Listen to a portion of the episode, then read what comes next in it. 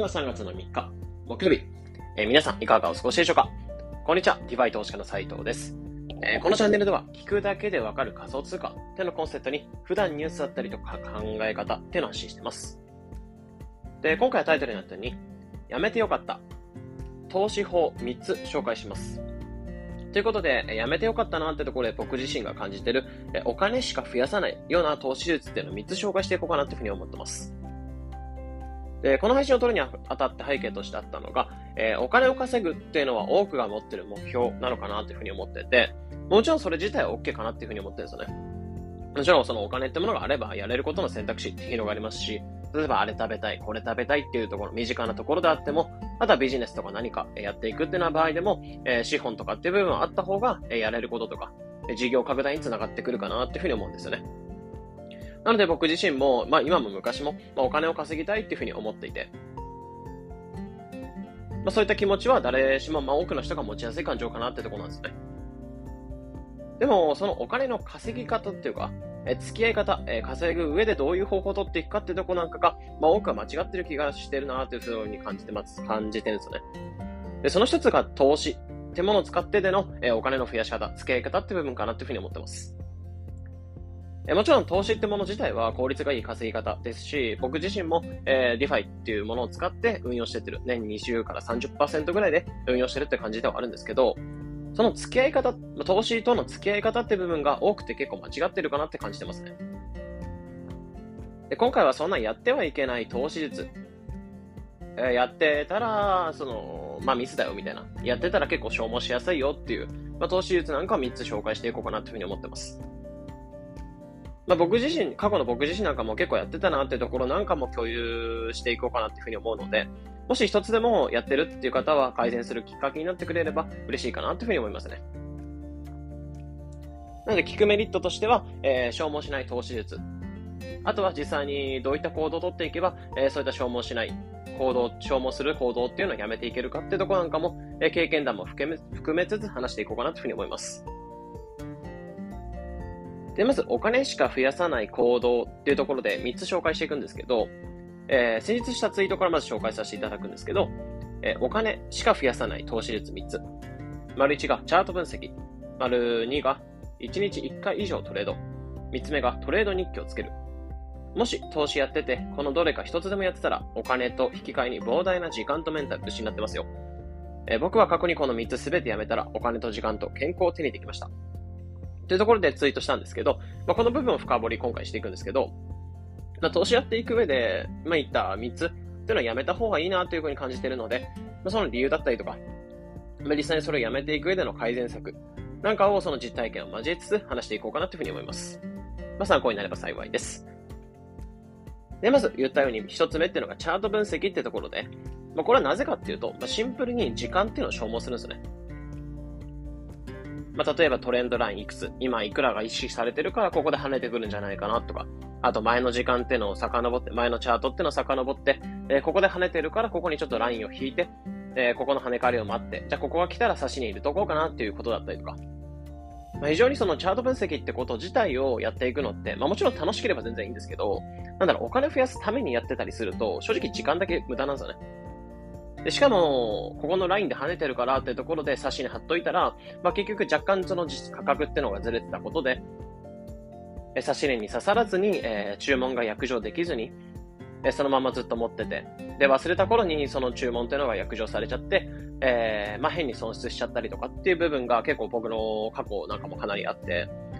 まあ、チャートって結局、その、世界情勢とか、まあ、ファンダメンタル的とかテクニカルっていろいろ言われるんですけど、まあ、結局、それぞれの個々個人が、まあ、その操作できるものではなくて、で、その操作できないものを見たいようにしか見えなくなるんですよね。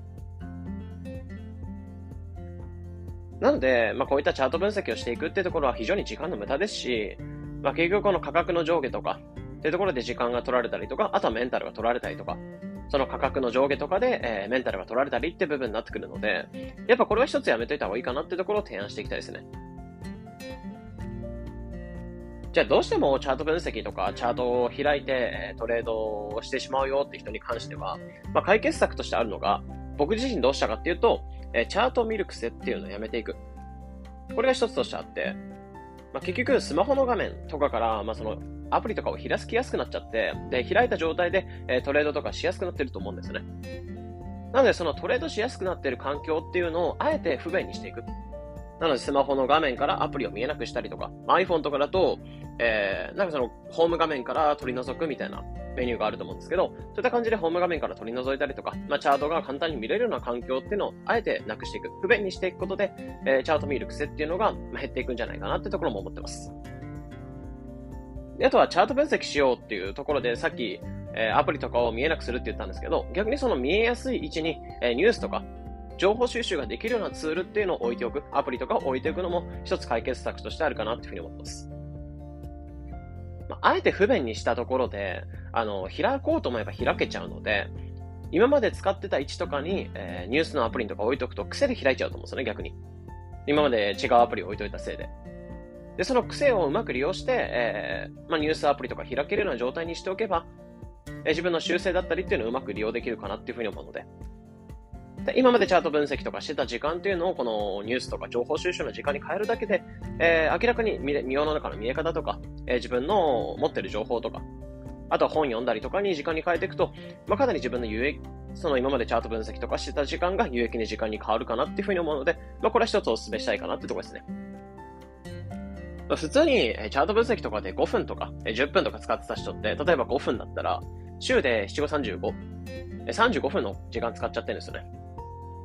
で、これ35分っていうのが、えー、1ヶ月続くと、まあ、大体30分ぐらいが1ヶ月続くと、えー、2時間ぐらいのお金、えー、時間を使ってるって感じで。まあ、これって、この2時間の時間を単純に本読む時間とか、ニュースの時間とか、情報収集の時間に変えられたら、めちゃめちゃ有益っすよね。なので、このチャート分析の時間を、えー、単純に情報収集とかニュースニュースを見る時間とかに変えていく方が、えー、あなたにとってその有益じゃないかなっていうところを感じてます。で、二つ目っていうのが、一日一回以上トレードしてしまうこと。まあ、これもやめておいた方がいいかなってところを感じてます。まあ、これはさっき言ったように、えー、チャート分析を見るにも共通してくるんですけど、えー、メンタルとか、あとはお金っていうのも消耗しちゃうかなってところを思ってます。まあ、結局、一回以上トレードしてるとチャート見る癖とかもついちゃってるせいだと思うんですけど、まあ、それで見て、えー、ここのトレードポイントいけるんじゃないかな。あとはさっき言ったように、チャートが自分にしかその見たいようにしか見えなくなるので、まあ、ここで上がるんじゃないかなってところを見ちゃって、で、トレードして無駄にしてしまうとか、で、結局それで失敗してしまうみたいなこと。まあ僕なんかも結構あったんですけど、まあそれで間違ったトレードポイントで、えー、まあそのエントリーしちゃったせいで、まあそのお金を失っちゃうようなこともできてきちゃう、できてきちゃうので、やっぱりどうしても頭の片隅に注文を入れてる場合って、このトレードどうなってくんだろうどれぐらいお金が増えてるんだろうっていう感じなことで、まあ、結構頭の片隅にずっと価格とかチャートのことが気になっちゃうんですよね。なのでそこの頭の中に片隅にいろいろ置いておくと、人間って結局途中でやられてること、まあ、途中のものって後々気になっちゃうので、気になっちゃう習性があるので、まあ、例えばドラマとかも似てると思うんですけど、あのー、第13話、12話ぐらいのドラマで完結するやつって、まあ大体なんか次が気になるように設定されてると思うんですね。まあ、あんな感じでチャート分析とかしてトレードしてると、そのチャートの先っていうのはどうしても気になっちゃって、見ちゃうような癖がどうしてもついちゃうので、やっぱりこの1回以上、1日1回以上トレードしてしまうのは、他のことを考えるリソースっていうのは取られちゃうので、むしろさっき言ったように情報収集とかの時間に変えて、えー、その、まあ、情報収集とかで、例えば、例えば、何ですかね、お金の知識とか得たんだったら、えー、そのお金の知識を、ま、共有する時間に変えてたりとか、アウトプットする、アウトプットする時間に変えてったりとか、で、今後の、なんかライフプランだったりとか考える方が、まあ、全然有益かなっていうふうに思うので、他のことのリソース取られないように、えー、このトレードするのもやめてほしいかなと。とは言ってもさっき言ったように、やっぱりチャートとか見ちゃったりとか、トレードしてしまうって癖がどうしてもついちゃってると思うので、まあ、そういう方は、そもそも口座からお金を抜いておく。まあ、これ強制的にトレードできないような状態にしておけば、まあ、トレードしたくてもできないんですよね。で、入金したりとかっていうのめんどくさくなっちゃうので、そのめんどくささっていうのをうまく利用して、えそもそもトレードできない状態にしておくことだったりとか、あとは1日1回以上トレードするにしても、正直余剰資金に入れとく。本当に、えー、例えば10万円ぐらいの資金が自分に入ってるんだったら、その10万円分のだいたい7万、8万ぐらい抜いちゃって、2万ぐらいで結構遊んでいくみたいな。で、その遊び程度に考えるんだったら、えー、欲とかが出づらいので、まあ、チャート分析とかやってって、あんまりお金増えないなってところだったら、後でやめるってこともできると思うので、まあ、そういったなんか欲とか、そのチャート分析とかに面白さとかっていうのを、まあ、感じないようにしていくっていうか、まあ、あえてやらないような環境にしていくっていうのも一つ対策としてあるかなってところ思ってます。あと三つ目っていうのが、トレードの日記をつける。まあ、これは僕もちょっとやってたんですけど、まあこれやってる人やってない人多分いると思うんですけど、やってる人に関しては単純に時間消耗するのでやめてくださいってところなんですね。まあ、トレード日記をつけても、まあ振り返ってほしいんですけど、そもそも見返さないと思うんですよね。まあもちろんこまめに見返してる人もいると思うんですけど、まあ結局時間とか無駄で、まあもちろんその思考の整理、え今日これ、こういうトレードした、こういうところが思考としてあったっていうところで、まあ思考の整理にはいいと思うんですけど、正直このトレード日記つけてる時間があるくらいだったら、まあ、さっき言ったように情報収集の時間に変えたりとか、あとは他の情報を得たことをノートにまとめていくかとかっての方が、まあ、絶対いいと思うので、まあ、思い切ってむしろこのトレード日記つける癖をつけてる、ある人は、まあ、さっき言ったようにトレードとかする癖がなければ、なくなっちゃえば、えこの日記つける人もないですし、まあ、思い切ってトレード日記なんかもやめてみると、まあ、意外に必要なかったなっていうところに気づいたりするんですね。なので、ここをもう一つやめておくと、まあ、消耗しないトレードしやすいよ、投資やりやすいよってとこですね。なので、ここまでの話っていうのをまとめていくと、まあ、チャート分析。これは単純に時間消耗するからやめましょうってところ。あとは、1回以上、1日1回以上トレードするのは、メンタルとお金っていうのは消耗しやすいよってところ。で、3つ目っていうのがトレード日記をつけるってこと。これは単純に時間だったりとか、頭のリソースが取られちゃうので、まあ、これもやめた方がいいよっていうところを3つ話していきました。で、過去にこの3つっていうのは僕自身3つ以上、えー、3つをやめたっていうところってはあったんですけど、じゃあ、それをやめたらどういう結果が生まれたかっていうところなんかも、まあ、今回共有していきます。で、この3つ、今言った3つっていうのはシンプルにやめたっていうところだったんですけど、まあ、これやめてどんな変化が起きたかっていうと、え時間とメンタルとお金、この3つとも余裕が生まれるようになったんですよね。まあ、なんでかっていうと、メメンタルっていうのはまずチャート分析とか、えー、まあ、トレードっていうのにしなくなったので、え、メンタルとかが回復する。そっちのこととかに頭が取られないっていうところで、まあ頭とかも非常にリフレッシュした状態になってて、まあチャートとか、まあリソース取られてないって感じで。で、さっき言ったようにトレードとか日記つけてる時間が、え、他の時間に変わったので、時間、学習時間が作れるようになって、え、情報収集っていうのをできるような時間っていうのを作れたんですよね。で、それでいろいろ情報収集してる中で、今であれば DeFi っていう、まあ、仮想通貨の DeFi っていう分野に出会って、まあ、お金も増やす、増えやすくなったってなってます。なので、メンタルが余裕生まれて、時間が生まれて、で、最後お金も生まれた。で、DeFi っていうのはシンプルにお金が増える。その仮想通貨の銀行って感じなので、え、仮想通貨預けとくだけで利回りで運用できるって感じなので、値動きとか気にする必要ない。あとが預けたら基本ほったらかしで運用してくれる、自動で最適化してくれるって感じなので、まあ、非常に、えー、まあ、時間とかメンタルとかお金が生まれやすいようなものになってるんですよね。なので、投資とかにメンタルとか、そういったものが、えー、消耗されないっていう感じですね。結果、この3つをやめたおかげで DeFi ってものに出会ったので、えー、こういったメンタルとかお金とか、時間とかに、えー、余裕が生まれやすくなったよってなってますね。なので最後まとめていくと、まあ、結局良くも悪くも投資っていうのはお金しか生まないんですね。まあ、もちろんいい面としてはレバレッジが効いて、えー、自分が投資した資金よりも大きなお金がリターンとして得られるっていうところはメリットとしてあるんですけど、まあ、結局そこに時間とかリソースとかかけてしまうと、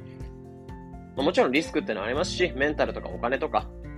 え時間を消耗してしまうっていうデメリットなんかがあるんですよね。のめり込みすぎると。なので、あくまでお金しか増やさない行動ではあるので、えー、それをま効率よく使っていくために、まあ、むしろお金よりもメンタルや時間、まあ、こういったものにまず焦点を当てて、まあ、これを消耗しないために、えー、どうしたらいいのか、どういう生活したらいいのか、最終的にお金ってどれぐらい生まれるのかっていう、まあお金は最後、まあ二の次にして考えていく方が、えー、それぞれの投資術っていうの、投資法っていうの、投資のプランって立てていく上で、まあ重要かなって思うので、まあ今回この、こういった話を共有させていただきました。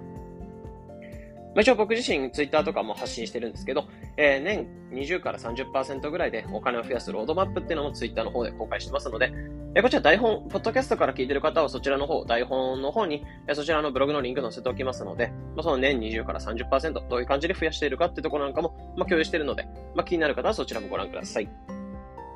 で、あとは先日からツイッターコミュニティ、えー、完全無料なんですけど、まあ、ツイッターコミュニティの方を開いていて、まあ、そちらでニュースを気軽にアップアウトプット、あとはインプット、まあ、サクッと気軽にできるような環境っていうのを提供しています。まあ、そちらを使っていただくと、えー、よりニュースをまあ、簡単に摂取して、えー、クリプトニュースっていうのを情報収集の一つの手段としていただけるかなっていうふうに思うので、まあ、そちらの方もリンク載せておきますので、気になればどうぞ。まあ、今回に関してはこのような形で、えー、仮想通貨についてできるだけ分かりやすくお伝えしています。日々の情報収集やトレードにお役立てください。ということで本日は、えー、消耗しないトレード、まあ、やってはいけない投資術っていうのを3つ話していきました。参考になれば幸いです。それでは、良い一日を。